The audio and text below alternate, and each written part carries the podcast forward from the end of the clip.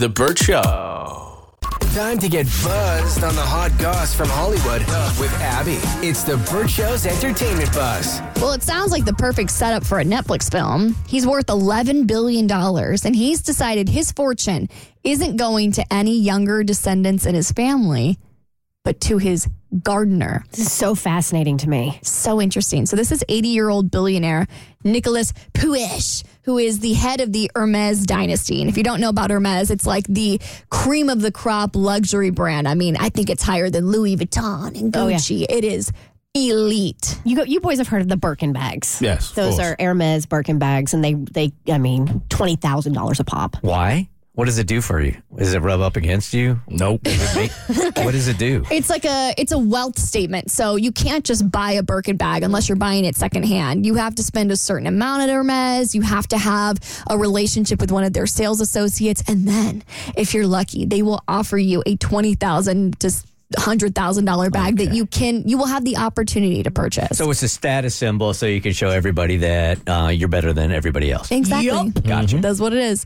So he is allegedly working on adopting his 51 year old gardener and naming him the heir to his fortune. So he never married. Uh, the the head of Hermes never married. He has no kids, and he's allegedly planning to legally designate his former gardener and handyman as his rightful heir. This is being reported on by a Swiss publication. So people are like, "Well, who the hell is this gardener? Like, did you know? Did was he like a son to him growing up?" And all we know so far about this gardener is that he's just a normal dude from a normal Moroccan family. He's got two kids and he's set to inherit a significant portion of this fortune. So we have a little bit more context when we look at Puech's history with his family, because you would think a name like Hermes, you would want to keep this fortune in the family. Sure, let me pause you for one second and ask this question. If you just get a call from an attorney one day, right, and they're like, hey, you need to come on into the office, uh, somebody's left you some money, and it was a complete shock to you that you inherited this cash, 1 855 Bircho. Because at some point, this gardener, uh, this landscaper was just gets a call on the cell phone. It's just like, hey, just want to let you know you just hit the lottery.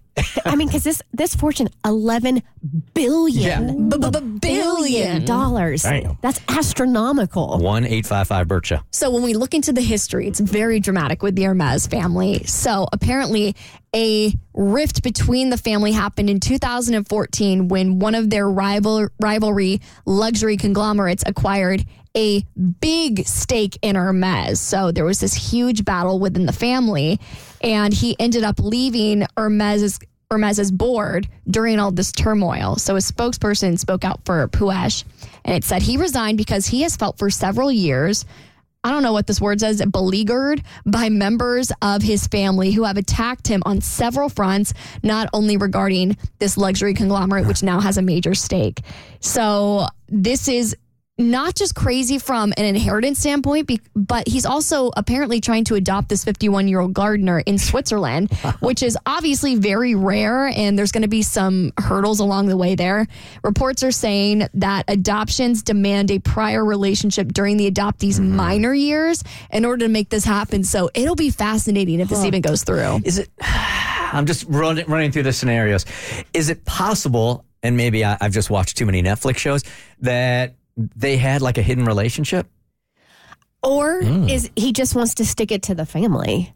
Like he's that petty and he wants to get back at them that bad. And this is his way of doing it by saying, I'm going to give everything to the gardener. It has been my experience, and at least watching these kind of scenarios too, that there's so much money within the family, and they have so much power in attorneys that they will fight this inheritance Oh, yeah. for decades. This dude probably will never see that money. Now, every now and then, the person actually wins. Like, wasn't it Anna Nicole Smith? I don't know if she got the money or not. I think she did end up getting the money, but it was years and years and years. she? I think so. We'll have to look it up. It was years of that old dude, that 90 year old dude with the taffy balls. Ew.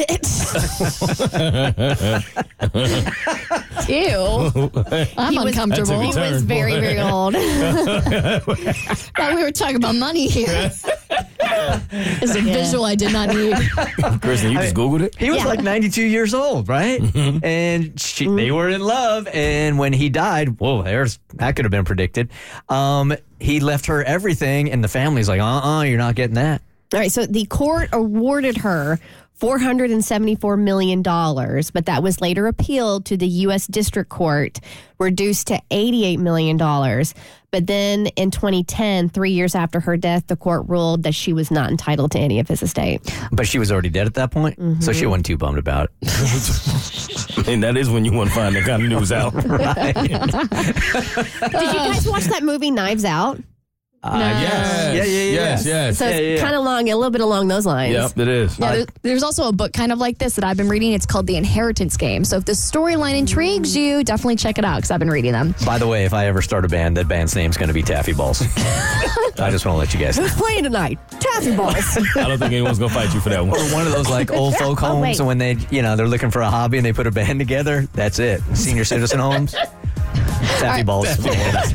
You've probably never seen this scene from one of the biggest Christmas films of all time because it caused kids to call a sex hotline. I'll play you the deleted scene on your next eBuzz on the Burt Show. The Burt Show.